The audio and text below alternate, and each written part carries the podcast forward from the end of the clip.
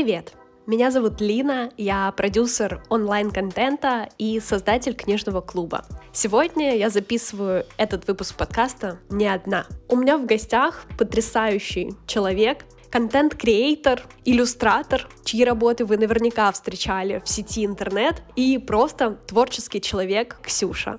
Привет, Ксюша. Привет. Расскажи вообще про свой путь. Ты начала рисовать с детства, или как все это пришло в твою жизнь? Да, я рисовала с детства. Ну, постоянно это было мое хобби. Я не ходила в художественные школы, я просто занималась сама дома всем, чем мне нравится. Я и рисовала, и клеила, и шила, и, короче, очень много всего.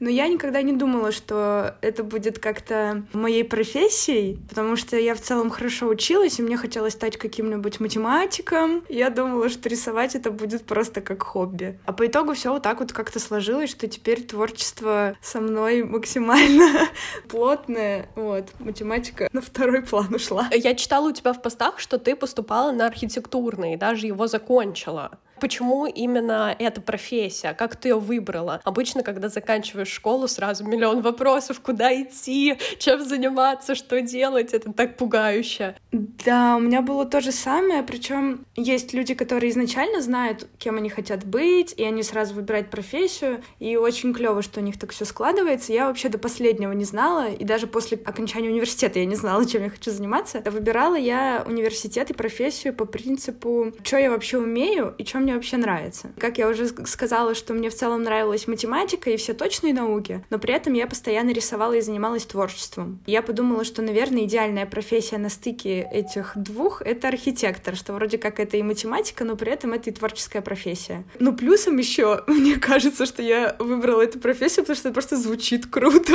Ну, типа, я архитектор. Многие, кто пришел учиться, думая, что это вау, вообще архитектор такой-то король мира, вообще ты проектируешь города. Вот, только потом я поняла, что это вообще все не так радужно, как есть на самом деле. И поступила, отучилась, мне очень нравилось учиться, а, очень многому, чему меня научили. Но в итоге я не работала ни дня архитектором вообще, под слово совсем. Я занималась после универа дизайном интерьеров, графическим дизайном и потом уже иллюстрацией. И много разным там еще, чем я снималась в ментовских сериалах на, на, на массовке. Я занималась кастомом одежды. Короче, очень много чего делала. Вот, по итогу как-то это все вырвалось случайно в иллюстрацию. Я даже не думала, так сложилось. Еще в университете ты поняла, что архитектором вообще никогда не будешь? Нет, вначале я как-то была этим всем очарована. Как-то мне хотелось, чтобы я была архитектором. Но потом, чем дальше ты идешь и сталкиваешься с реальностью, ты понимаешь, что это та профессия, на которую ты должен реально положить жизнь. То есть нет такого, что ты можешь можешь в 25 стать каким-то с нормальной зарплатой, известным, с интересными проектами это редкость. То есть, скорее всего, ты будешь 10 лет чертить батареи, унитазы, и потом, возможно, что-то получится. При этом я очень уважаю людей, которые выбрали этот путь, потому что ну, я очень люблю архитектуру, это все очень классно. Просто как будто бы это какой-то другой тип человека должен быть. То есть это мне просто не подходит. Я не могу, я не такая... Мне нужно постоянно менять какой-то вид деятельности, я не могу долго сидеть на одном месте, а это как раз тот случай, когда ты должен прям монотонно, постоянно в одном направлении двигаться. Это очень круто. Люди, которые этим занимаются, крутые, вот. Но я уже под конец универа поняла, что вряд ли я буду этим заниматься. Но интересные знания все равно, очень много чего почерпнула, и для творчества в том числе. То есть мы же и рисовали, и моделили, миллион, я знаю, всяких 3D-программ, 2D-программ. Ну, то есть это все по итогу мне помогло. И вот ты пробовала себя, миллион всяких профессий, хобби, и как это дошло органично до иллюстраций? Вот я говорю, мне случайно, это единственное слово, которое описывает. Помню, что, ну, я очень много всего пробовала, я даже в какой-то момент у меня было YouTube-шоу свое, его смотрели только мои друзья и родители, но мне было не важно, мне было просто очень интересно, и был концепт такой, что я пробовала каждую неделю что-то новое. Снимала видео, монтировала, там все такое, мне очень нравилось. Я там стреляла из лука, из оружия, я поехала в Калининград просто так. Ну, короче, много всего делала, вот и снималась в ментовском сериале, ну, типа всякие такие штуки. А иллюстрацию я пробовала, я помню, что мне просто что-то захотелось нарисовать смешного Йети, и я нарисовала серию иллюстраций для себя. Даже не думала, что это куда-то приведет. Я просто нарисовала, типа, просто прикольно. Потом я начала просто дальше рисовать всякие смешные штучки, и потом я нашла паблики, типа, Советик, Факмэг, э, не знаю, может быть, ты знаешь. Они очень быстро росли, они создавали всякого рода виральный контент, который очень быстро разлетался. И я подумала, блин, так я по факту делаю то же самое, ну, как бы просто для себя, что в целом я могу это превратить в такой же какой-то паблик, и тоже начала это делать для себя. То есть я не думала, что это превратится в какую-то профессию. Я делала это просто потому, что мне было весело. И я рисовала всякие смешные картинки, выкладывала каждый день по картинке. По итогу вот этот аккаунт Лохтасюр, который был создан, вот он так вот потихонечку и разросся. При этом я ни разу не вкладывала ни в рекламу, ни в таргет, ни в рекламу блогеров. Это типа все само собой получилось. Просто регулярная работа и все. И при этом, когда меня спрашивают по поводу рекламы, там, закупала ли я рекламу или нет, я говорю, что нет. И я до сих пор так считаю, что самое важное в том, чтобы раскрутить свой аккаунт, это просто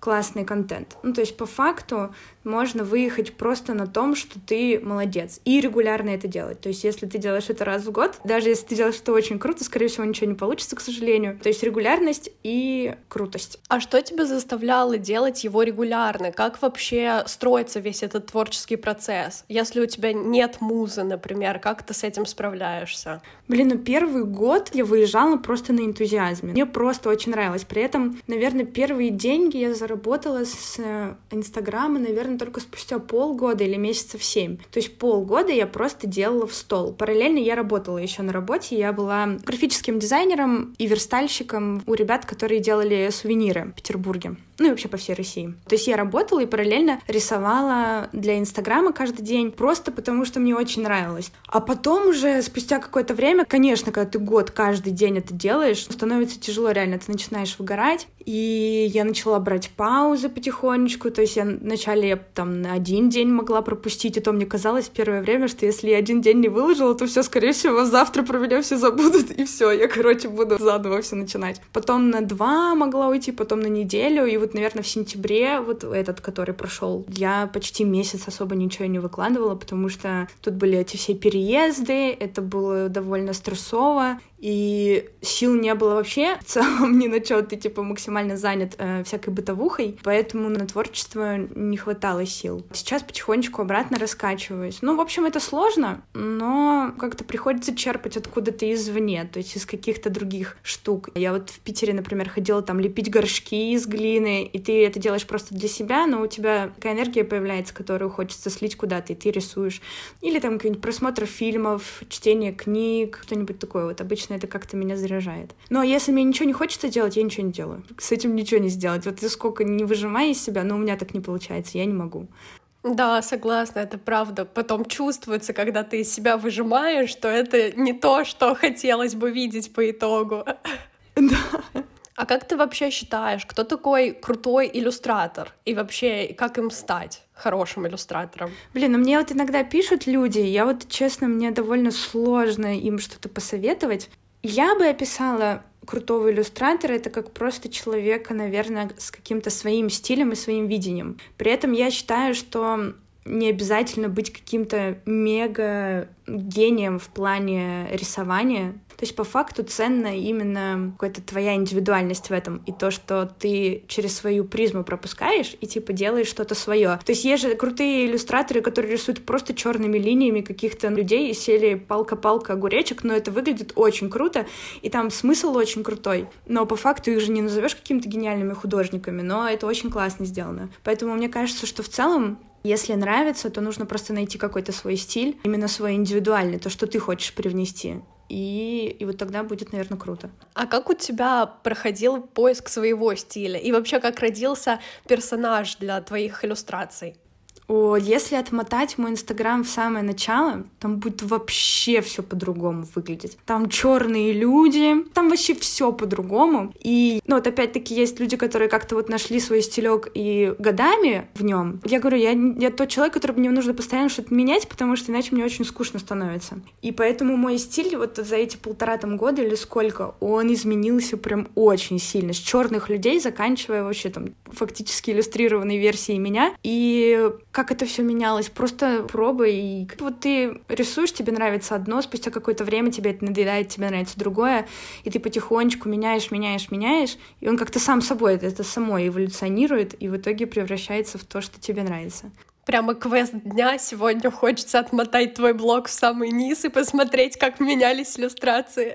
Нет, реально, на самом деле, если интересно кому-то, то реально посмотрите, потому что там вообще, ну, небо и земля. Ну, то есть, и при этом смотрю на это, думаю, блин, как это вообще возможно было? Ну, то есть сейчас мне кажется, что это максимально тупо все было сделано. На тот момент мне казалось, что это вышка вообще, что я могу выдать. Ну и прикольно смотреть за тем, как это все меняется, как меняется мое видение. То есть, по факту, ты свои фишки не можешь можешь найти, не рисуя. Ну, то есть тебе нужно просто каждый день рисовать, и оно само, типа, потихоньку получится. Вот у меня там, например, вот глаза мои фирменные, вот они нашлись почти с самого начала, и потом они немного изменились, но это сейчас просто моя фишка. Потом начали добавляться какие-то еще другие, там, например, оранжевые элементы на коже, оранжевые пальцы я всегда рисую, оранжевые коленочки такие. Это вот тоже как бы со временем пришло, то есть ты постоянно рисуешь, и эти фишки, они сами собой находятся. Поэтому, когда меня спрашивают, там, типа, а как мне начать рисовать, рисовать, а как мне стать иллюстратором, как мне найти свой стиль. По факту совет просто один, просто рисовать. Ну, типа каждый день берешь и рисуешь. И в этом процессе ты и вдохновение найдешь, и стиль найдешь, и фишки найдешь,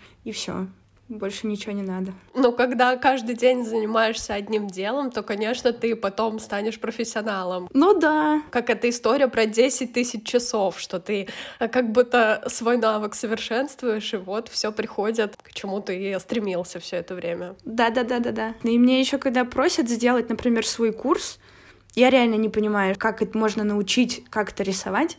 То есть мне кажется, что это реально довольно сложно и просто одновременно это просто начать и делать, и все. Ну, типа, можно бесконечно учить, смотреть эти книги, листать по анатомии, по свету, по тени, по цветам, по всему. И по итогу так и ничего и не сделать. Ну, то есть обучение — это, безусловно, очень важно, но мне кажется, что самое важное — это именно практика. Чем больше рисуешь, тем все будет круче. Как жалко, волшебной таблетки не существует. Блин, вообще очень обидно. Я просто и сама в детстве много рисовала. Я очень хотела пойти в художку, но мама меня благополучно туда не отдала. Она была против. Почему? Ну, потому что у нее была мечта, видимо, чтобы я занималась танцами. Плюс у меня было плохое зрение, и она сказала, там ты его посадишь окончательно. Вот рисуй в стол для себя и ходи на танцы. И тут, значит, я повзрослела. Думаю, ну и как же мне научиться рисовать? Сейчас я найду курсы те самые, найду книги и все, и начну. И, конечно же, здесь, наверное, про то, что надо ежедневно делать, а когда у тебя просто нет мотивации или такого яркого желания, то ты постоянно ищешь. Да. Это правда. Но это сейчас и в любой сфере, мне кажется, одинаково. То есть эти все бесконечные курсы, люди покупают тоннами эти курсы, половину даже не слушают, половину не дослушают. По итогу вот и все, и это все забрасывается куда-то. И мне кажется, что человек, который действительно хочет чему-то научиться, он в целом и без курсов может это сделать. То есть я не, не пытаюсь как-то обесценить, это больше к тому, что если вы хотите, то придется реально жопу поднимать и что-то делать. Просто послушать курс э, не спасет, скорее всего. Может быть, дыхание маткой как-то помогает. На растущую луну что-то, я не знаю, но вроде бы это тоже не работает. Ну, опять же, на курсах, наверное, дают какую-то базу, а в любом случае потом приходится как-то включать свое воображение, мышление, создавать уже свои собственные рисунки, иллюстрации. Ну да, сто процентов. А ты сразу придумывала подписи картинкам, такие смешные, классные, психологические. Как родилась эта идея? Ну вот у меня вот этот первую иллюстрацию, которую я сделала для себя с Йети, они тоже были основаны на игре слов. Э, етить, колотить, и там, ну, как бы етить, как ети, и там был ети с колотушками. Я на диете, и тоже через Йети, и там был Йети толстый, который съест морковку. То есть это как-то, ну, само собой тогда еще появилось давно. Шутить шуточки, это все мне просто нравится. И когда я нашла вот эти аккаунты, там, Советик, Факмэк, ну и там много разных было на тот момент всяких аккаунтов, которые делали всякие смешные штучки, я подумала, что в целом мне несложно это придумывать. То есть для меня это как-то ну, довольно естественно. И это самый быстрый был на тот момент, ну и сейчас в целом, э, способ сделать именно что-то виральное. Что-то ты делаешь какую-то жизу, людям это нравится, у всех плюс-минус одни и те же какие-то проблемы, какие-то боли. Главное зацепить. И поэтому я сразу делала эти смешные картиночки ну, во-первых, это мне нравилось, во-вторых, это довольно быстро набирало обороты, то есть люди подхватывали, делились, на тебя подписываются их друзья, ну и так далее, и так далее. И первое время придумывала сама все подписи, но потом я тоже уже, у меня уже закончилось мое воображение, и сейчас это где-то, наверное, 50 на 50, то есть я половину придумываю сама, половину я где-то нахожу, либо где-то в Твиттере, либо у кого-то еще, либо я где-то нахожу какую-нибудь э, смешную фразу и ее переделываю под себя, либо я нахожу не смешную фразу и переделываю под себя, либо я нахожу где-нибудь в книжках, ну, короче, разное бывает, то есть это такая компиляция из всего, а психология просто это как одно из моих э, увлечений, я очень много читаю всяких всяких книжечек по этому поводу. У меня очень много друзей, которые этим всем увлекаются. Ну, то есть это такая какая-то тема для меня насущная. И поэтому я начала добавлять всякие психологические штучки, ну, просто потому что мне это интересно. Но и тоже, опять-таки, так получилось, что и в обществе есть на это запрос. И это довольно развито, что, мне кажется, очень классно людям залетает. А как ты вообще реагировала, когда люди начали к тебе подписываться? То есть ты ожидала такой отклик от аудитории и прирост большого количества подписчиков? Изменило ли это тебя и твое творчество? Я не буду кривить душой там и говорить, что нет, мне это было совсем не важно, вы знаете. Нет, конечно, я ждала, конечно, мне было приятно, и, конечно, я хотела, чтобы у меня было больше подписчиков. Ну, то есть это тупо отрицать вообще. И, конечно, я хотела и хочу зарабатывать на этом деньги. Это тоже странно, как бы говорить, что ой, нет, я такая вообще максимально творец аскет. Ну, нет, это все фигня. Изменила меня в начале, кстати, да, ну, то есть очень сложно, когда тебе хочется делать, например, одно, а твоя аудитория просит чего-то другого, или как-то это не воспринимает, или начинает критиковать, становится сложно, потому что, получается, тебе нужно какой-то найти баланс между тем, чтобы и себе сделать хорошо, в смысле сделать то, что тебе нравится, и при этом ты еще хочешь и людям, короче, угодить. И из-за этого ты постоянно на какой-то вот этой чаше весов, это все довольно сложно, но в итоге я подумала, что нужно просто забить э, хрен на то, что хотят люди, потому что всем не угожу, короче говоря. То есть я даже сейчас могу сделать, например, пост «Вы все молодцы», и мне напишет какой-нибудь человек, типа серии «А есть убийцы? Они что, тоже молодцы? Вы хотите сказать, что вообще? Ну нет же, и что я должна делать?» Короче, это всякие люди есть, кто-то со мной не согласен там и так далее, и, короче, я решила, что тупо, короче, идти на поводу у людей, потому что ты свою индивидуальность теряешь, и выгораешь очень быстро, потому что ты делаешь не то, что ты хочешь. И получается, что это тупиковая история, и поэтому нужно делать то, что тебе нравится. И по итогу дальше опыт показал, что чем ты сильнее кайфанул от процесса, тем и результат круче. То есть и отклик у людей круче. То есть приходят люди, которым э, нравится. А те, которые отваливаются в процессе, ну и отваливаются, и ладно, не жалко в целом. Уходят одни, приходят свои э, клевые. Ну да, иначе если отталкиваться только от цифр, постоянно следить и потакать аудитории, это вообще можно потерять себя и выгореть окончательно. Да, это вообще очень тяжело. Я вообще не знаю, есть люди, которые вот помешаны на этих подписчиках, мне их очень жалко, потому что это реально превращается в какую-то уже неадекватное вот это какое-то состояние. А чувствуешь ли ты себя реализованной или успешной из-за своего блога? Ну, блин, вот, вот успех, мы вот недавно с подругой это обсуждали, что успех очень тяжело измерить. То есть для всех же разный успех. Что такое успех? Это что? Это деньги, это статус или что? Или, ну, короче, я не очень понимаю. Ну, я хвалю себя, я считаю, что я молодец в целом. Довольно многого достигла. Но я, мне кажется, не считаю себя каким-то мега успешным человеком, потому что у меня внутри какой-то критик-цензор сидит вообще просто постоянно на шее, который мне говорит, ты могла бы сделать лучше, а тут ты недостаточно постаралась обленилась, а тут ты вообще обленилась. И поэтому где-то в моей голове вот этот э, совершенный какой-то образ успешного успеха, он, ну, очень еще далеко, мне до туда еще пилить и пилить. То есть я считаю, что я, конечно, молодец, но мне еще до хрена что надо сделать, чтобы считать себя реально какой-то успешной. Ох, этот цензор, да, постоянно такое, всегда можно больше, лучше. Да, да, быстрее, выше, сильнее, это реально, ну, ужас вообще тихий. И когда мне пишут еще какие-нибудь комментаторы, типа из серии там, ой, а у вас тут что-нибудь не так нарисовано, или у вас тут ошибка, ты думаешь, слушайте, вот ваша критика по сравнению с моим внутренним критиком, это такая туфта вообще, вы мне можете угодно написать, но я внутри себя сильно жестче себя критикую, поэтому мне вообще что вы тут думаете, у меня внутри вообще ураган. Типа я еще когда начала создавать это, я уже забраковала.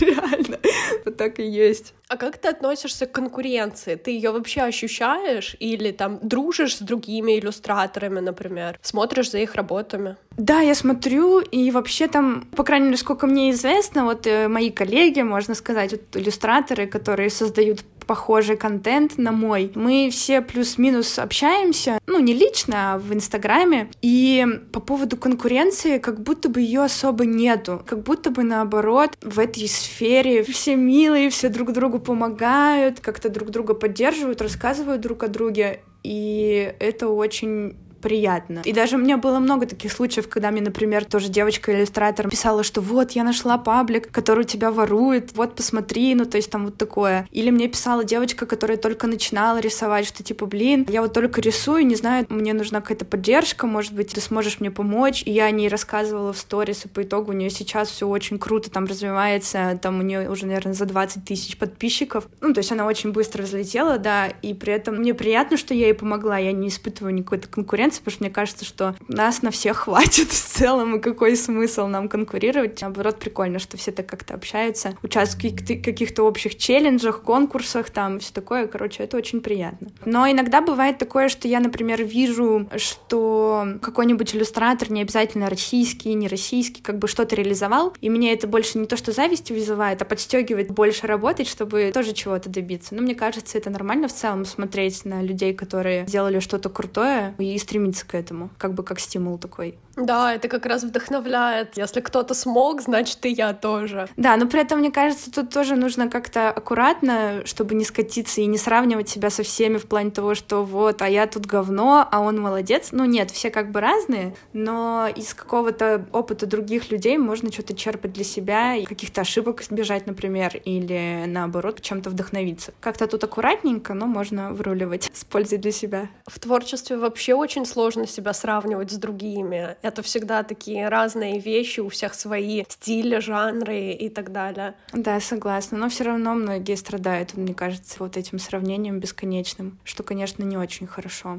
А расскажи, как ты начала монетизировать свое творчество, начала предлагать свои иллюстрации и сотрудничество с брендами, и как вообще все это пошло? Блин, я вообще в этом смысле какая-то пассивная. Я знаю, что люди предлагают сами, там, писали. Я, короче, ничего не писала, я ждала, когда мне сами напишут. Мне казалось, что рано или поздно ко мне кто-нибудь придет. Ну, так и получилось. Где-то месяцев 6-7, наверное, я это делала просто для себя, просто в стол по факту. И потом потихонечку начали приходить бренды разные, там, Тиньков, Джилет, ну, короче, всякие, с которыми мы до сих пор дружим и работаем вместе. То есть, по факту, в основном ко мне сами приходят, ну, и приходили, и приходят. То есть, просто где-то за заметили. Наверное, у меня было тысяч десять, двенадцать подписчиков вот так вот. И ко мне начали приходить вот с такой цифрой. То есть я знаю, что кто-то из меньших начинает работать там, но у меня как-то так получилось. И по итогу в основном я монетизируюсь именно на рекламе. То есть есть такое, что я рисую иллюстрации на заказ для чего-нибудь, для каких-то продуктов, но это происходит не так часто. В основном это все-таки реклама.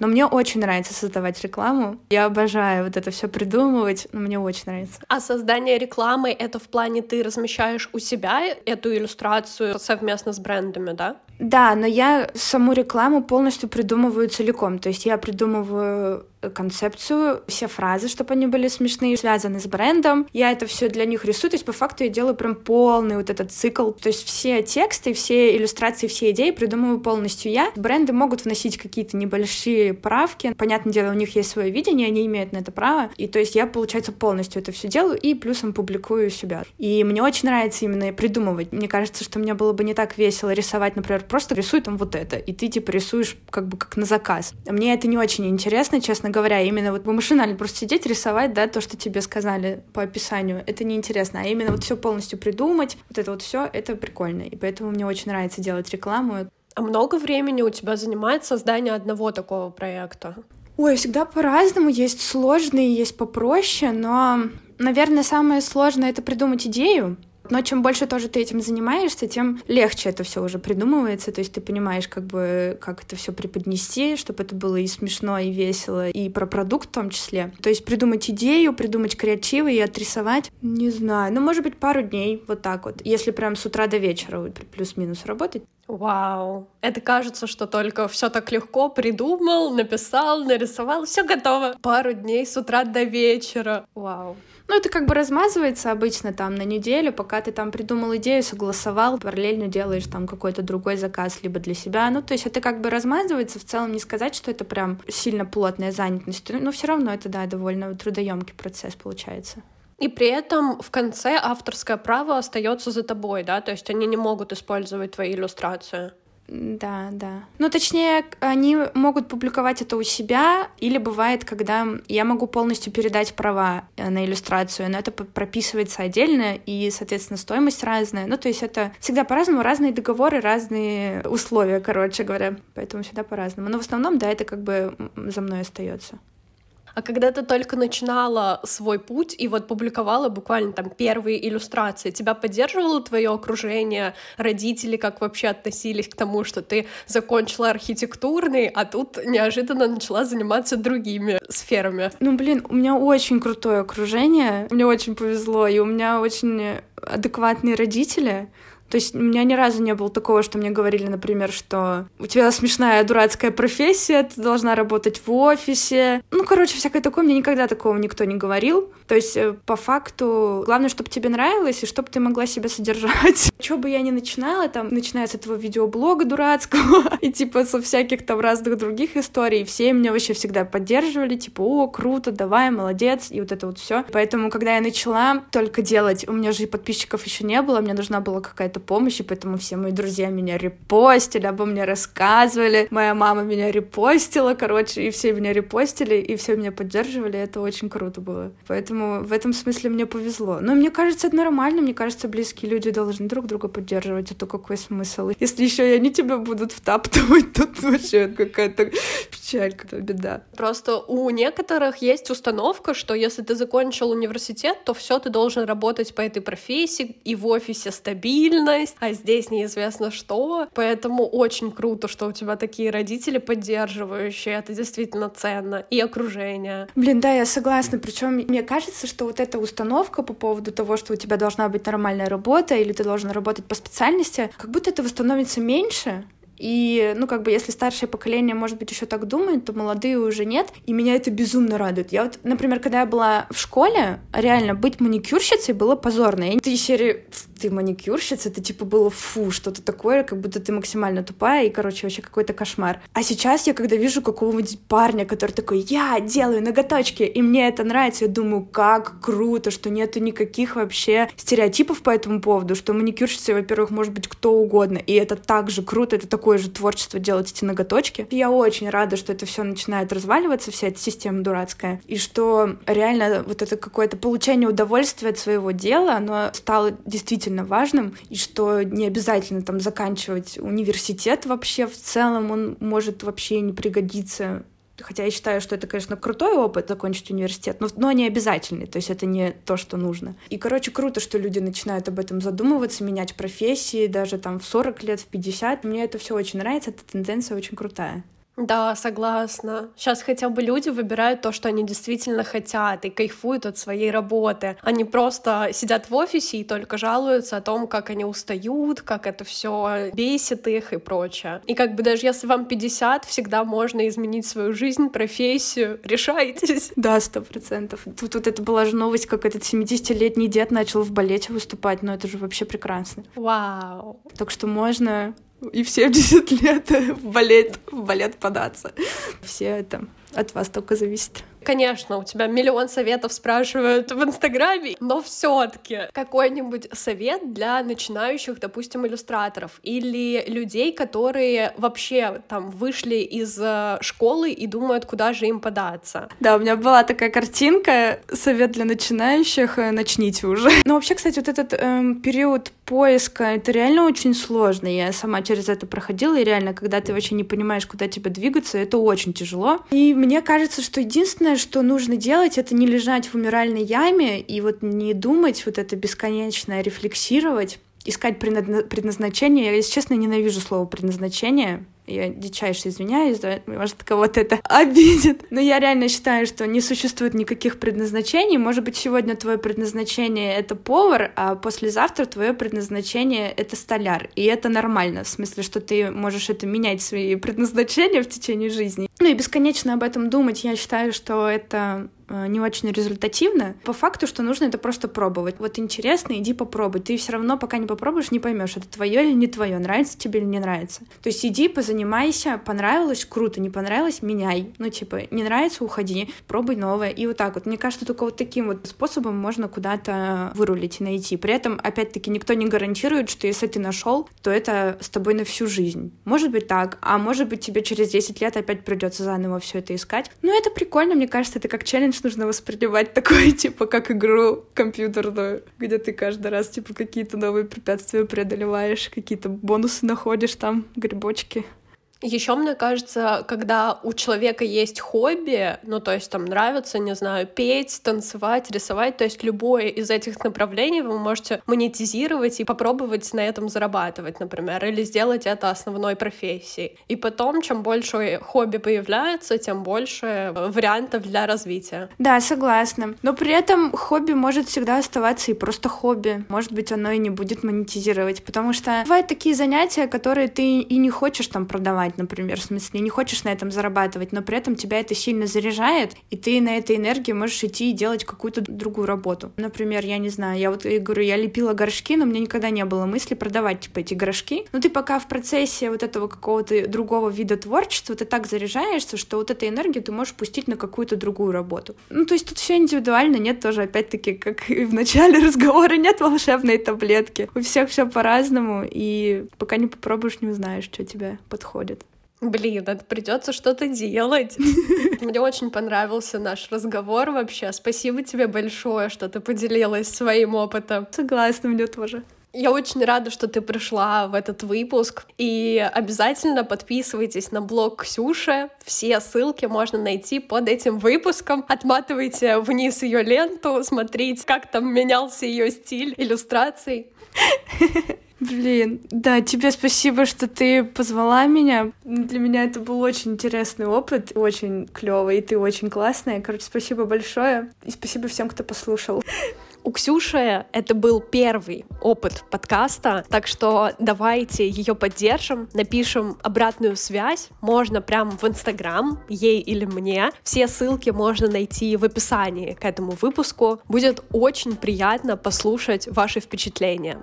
Подписывайтесь на Ксюшу, у нее потрясающий профиль с красивыми иллюстрациями, важными подписями, которые попадают прям в сердечко. И заходите в мой блог, там я ежедневно делюсь инсайтами, мыслями, книгами, личной жизнью. В общем, будем на связи еще больше и чаще. Плюс, конечно же, если вы хотите читать вместе и обрести окружение людей, которые влюблены в книги, то приглашаю вас в книжный клуб где мы совместно выбираем литературу, читаем, а в конце устраиваем созвон обсуждения, где делимся понравившимися цитатами, обсуждаем книги и просто душевно болтаем. Совсем скоро стартует новый поток. Вступай в телеграм-канал по ссылке в описании. Там вся подробная информация о датах, формате, книге. Буду тебе очень рада. Давай читать вместе. Спасибо за прослушивание. Подписывайся на подкаст, ставь оценки, пиши комментарии. Услышимся на следующей неделе. Всем пока. Пока-пока.